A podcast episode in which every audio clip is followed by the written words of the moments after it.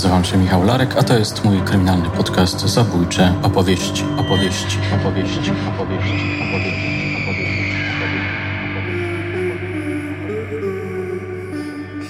Karolina Trojanowska, psycholożka, biegła sądowa.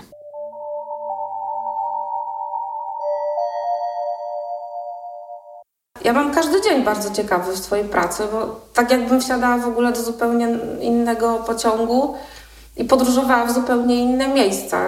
Codziennie y, mam coś nowego w pracy, ale też każda sprawa jest unikatowa. Y, to w jakim pociągu siedziałaś? W piątek? Y, siedziałam w pociągu. Hmm, w jakim pociągu, jak, jakby to określić? To Karolina Trojanowska, psycholożka biegła sądowa w zakresie seksuologii, która regularnie i często opiniuje sprawców przestępstw na tle seksualnym. Na drugi dzień po nagraniach z Michałem Stonawskim spotkałem się właśnie z Karoliną w jej gabinecie i nagrałem dwa materiały. Krótszy, który za chwilę Wam zaprezentuję, oraz dłuższy, który opublikuję za jakiś czas, zapewne jeszcze w czerwcu. Korzystając z okazji, chciałem polecić tę serię. Szybkie pytania do eksperta, szczególnie młodym ludziom, którzy stoją przed ważnym wyborem, wyborem kierunku studiów. Poszczególne odcinki rejestrujące spotkania z prawnikiem, biologiem, psychologiem, reżyserem, seksuologiem mogą być dla nich, mogą być dla Was pożytecznymi wskazówkami. Moje drogie, moi drodzy, zachęcam do wysłuchania szybkiego wywiadu z Karoliną Trojanowską.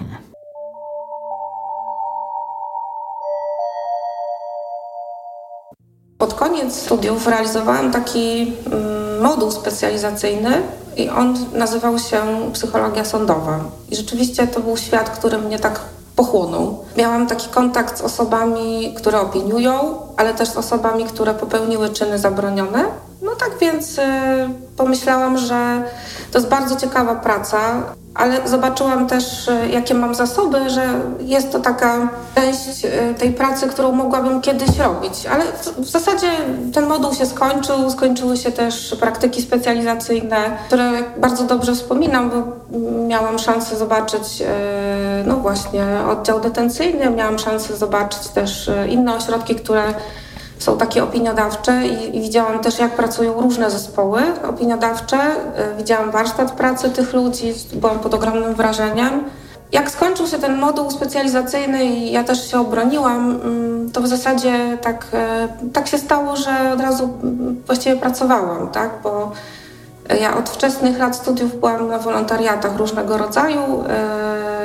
Y, zaczęłam też robić Ale w tym staże. zawodzie pracowałaś? Tak, tak, tak, tak, tak. E, tak, ja właściwie od trzeciego roku właściwie mam kontakt z osobami, y, które mają zaburzenia psychiczne.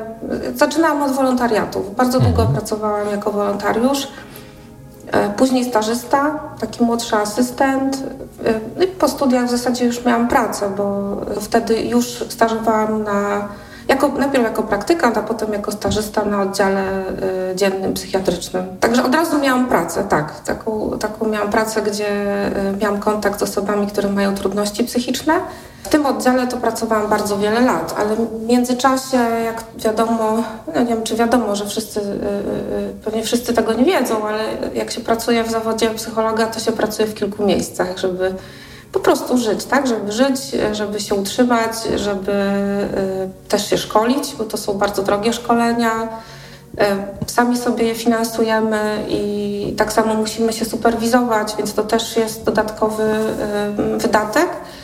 Ale też jak pracowałam tak dodatkowo, no to też miałam kontakt z osobami w poradni zdrowia psychicznego tam e, szkoliłam taki warsztat swój terapeutyczny oprócz tego oddziału dziennego i trafiłam też do poradni seksuologii i patologii współżycia. Przez jakiś czas tam e, przyjmowałam osoby właśnie, które miały trudności e, emocjonalne, ale też takie związane ze sferą seksualną.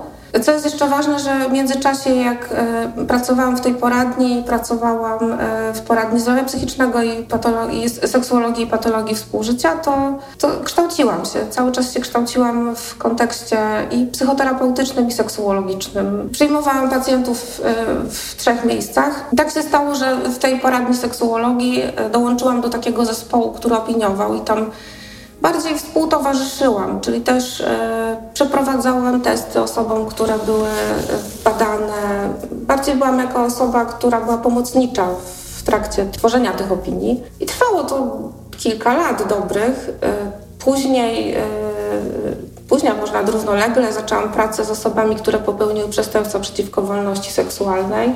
Mm, więc to też trwało kilka lat. Tam były osoby, które były ambulatoryjnie mm, przychodzące, czyli to, to były osoby, które już albo ukończyły swoją karę e, więzienia i były skierowane na leczenie ambulatoryjne, ewentualnie miały wyrok w zawieszeniu i sąd zobowiązał ich do tego, aby przychodziły na psychoterapię.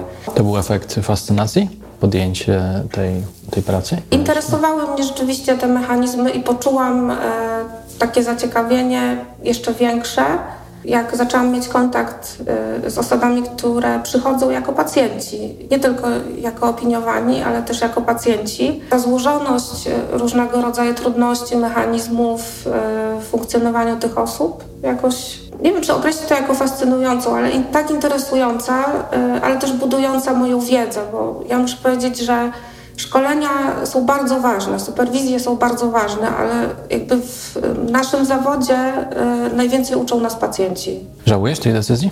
Nie, nie żałuję tej decyzji, absolutnie nie żałuję tej decyzji. Myślę, że jestem na takim etapie życia, że gdybym poczuła, że już nie chcę tego robić, to pewnie bym z tego zrezygnowała. Więc nie, no, na chwilę obecną nie mam poczucia, że, że żałuję tej decyzji. Najciekawsze wspomnienia zawodowe?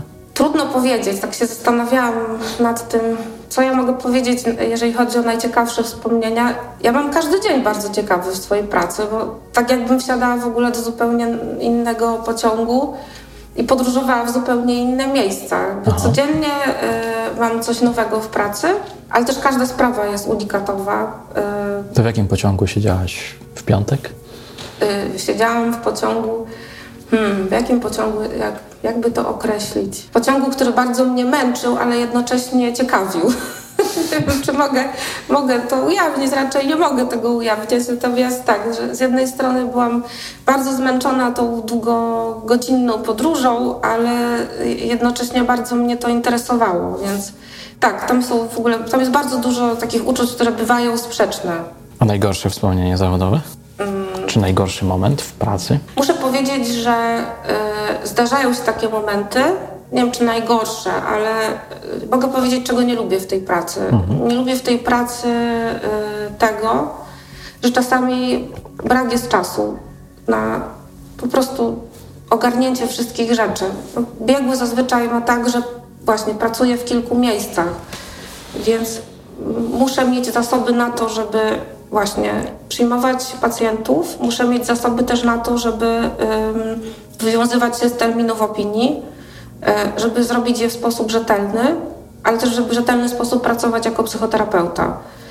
Więc e, czasami opinii jest tak dużo e, i tej pracy jest tak dużo, że, że to, to wydaje się takie bardzo obciążające przede wszystkim. Też treści po prostu bywają obciążające. One pracują w nas. To są obrazy, treści, słowa, które y, no, siłą rzeczy przewijają się w naszych myślach. Nie lubię jeszcze, y, znaczy nie lubię, jakoś chyba rozprawy sądowe to nie jest ulubione zajęcie biegłego. Mogę powiedzieć tak o sobie, że rozprawy sądowe nie są przyjemne. Czasami się czujesz tam, jakbyś miał udowadniać, że białe jest białe, a czarne jest czarne, ale rozumiem to, o tyle, że y, no, każdy ma prawo się bronić, więc adwokat zadaje pytania, y, jest się proszonym o odpowiedź, więc się odpowiada. Chociaż nie zawsze jest to przyjemne, nie zawsze jest to miłe. No, okoliczności nie są miłe po prostu. A czego nauczyłaś się pracując w zawodzie? Nauczyłam się tego, żeby nie stawiać arbitralnych osądów, takich wniosków, które po prostu są czarno-białe. Jakby okazało się w ciągu mojej praktyki i w ogóle tak myślę w ciągu mojego życia, że nie wszystko jest albo czarne, albo białe. Staram się rozumieć człowieka, i siebie, i człowieka, i w ogóle swoje otoczenie, i bliższe, i dalsze osoby jako bardzo złożone istoty. Takie wielowarstwowe, wielowątkowe. Y, myślę, że Bez tego trudno jest w ogóle włączyć jakikolwiek poziom empatii, czy rozumienia, czy w ogóle nawet rozumienia czyjejś motywacji. Jeżeli nie nałożymy ilu, iluś warstw, jeżeli nie przyjrzymy się komuś właśnie tak z meta poziomu, to myślę, że możemy być w takiej pułapce omnipotencji, czyli że wszystko wiemy. A w zasadzie to nikt nie jest omnipotentny, człowiek nie jest omnipotentny. Miewasz sny związane ze swoją pracą?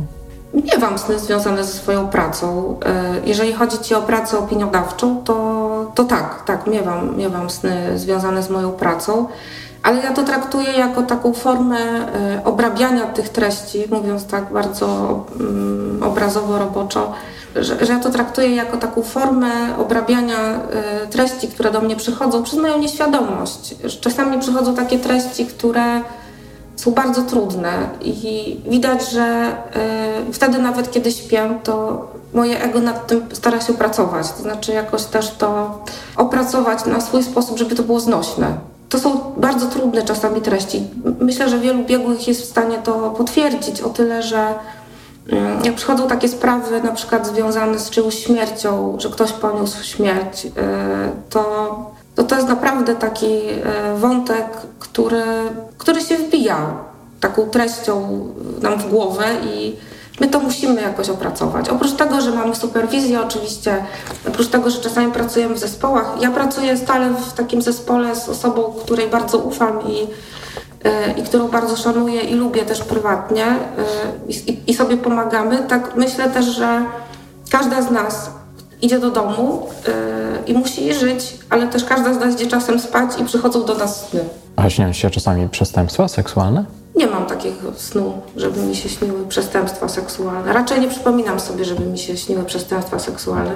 Zazwyczaj śnią mi się takie rzeczy symboliczne, yy, takie obrazy, czasami, które są wplecione w jakąś treść, która czasami jest kompletnie abstrakcyjna. I widać, że yy, moja nieświadomość yy, radzi sobie dość dobrze, ponieważ przyglądam się abstrakcji tych snów, to, to widzę, że że tam wszystko pracuje tak, jak powinno. Bo sny im bardziej są abstrakcyjne, a nie są dosłowne, myślę, że świadczą o tym, że nasze mechanizmy są bardzo zdrowe. Ciekawe. Bardzo, bardzo ciekawe. Myślę, że do, śnienie dosłowne bywa bardzo stresujące. Co chciałabyś przekazać naszym słuchaczkom, słuchaczom? Myślę, że chciałabym przekazać e, kilka rzeczy. W zasadzie mm, też trochę z praktyki, ale też, e, też z, takiego, z takiej chęci skorzystania też z tego, że e, ktoś będzie tego słuchał.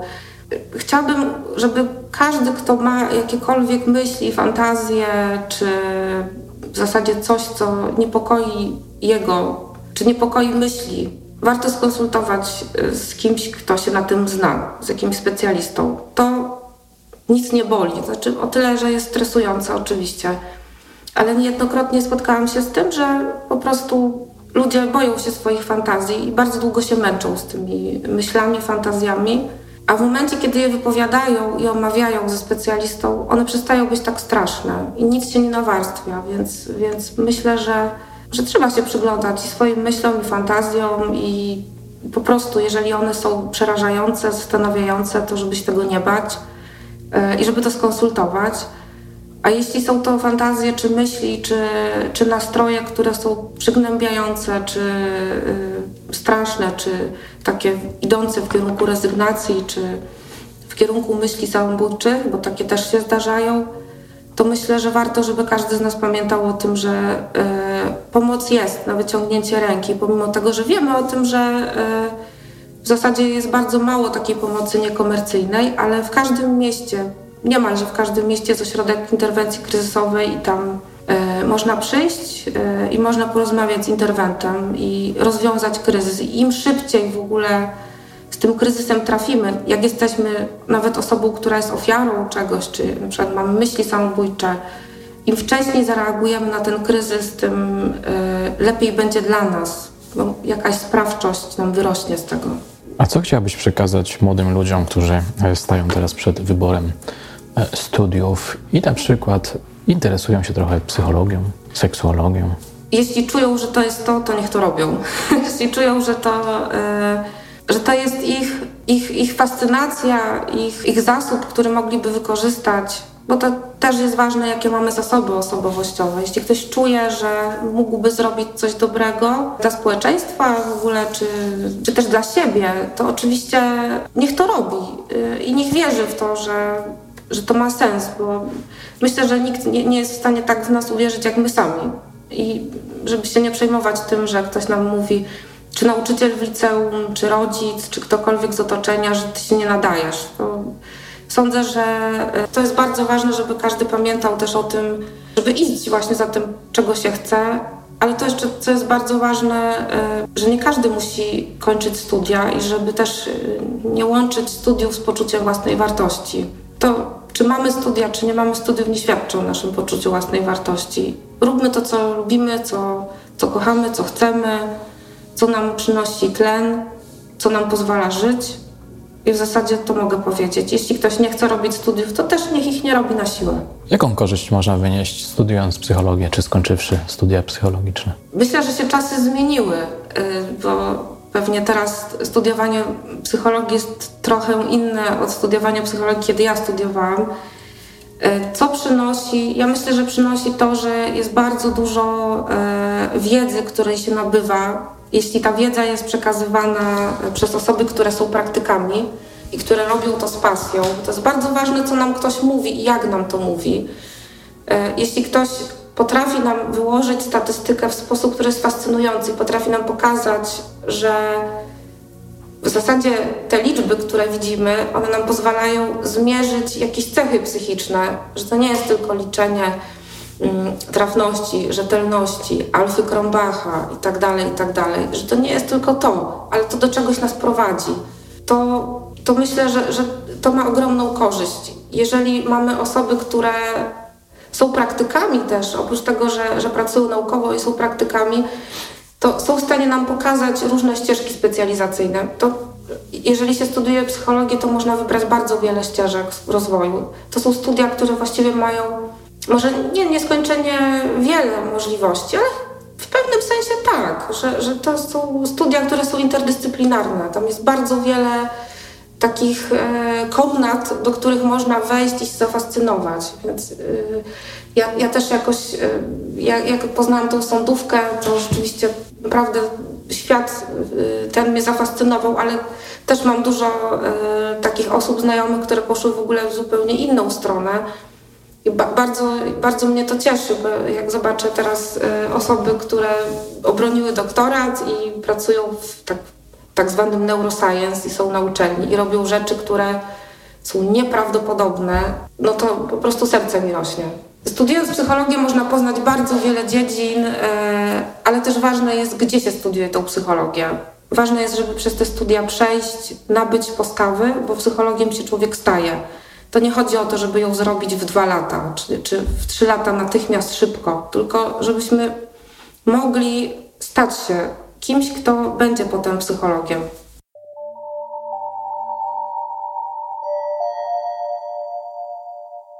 Moje drogie, moi drodzy, potraktujcie ten odcinek jako wstęp do dłuższego wywiadu na temat pracy biegłej w zakresie seksuologii, w której pojawiają się różne ciekawe i niepokojące case'y. Karolina jest kopalnią wiedzy o mrokach ludzkiej seksualności. Cały czas ją pogłębia, zdobywa doświadczenie, badając nowe przypadki, więc mam nadzieję, że niebawem będziemy kontynuować nasze inspirujące rozmowy. Na dzisiaj to wszystko. Dziękuję za uwagę. Do usłyszenia już niebawem.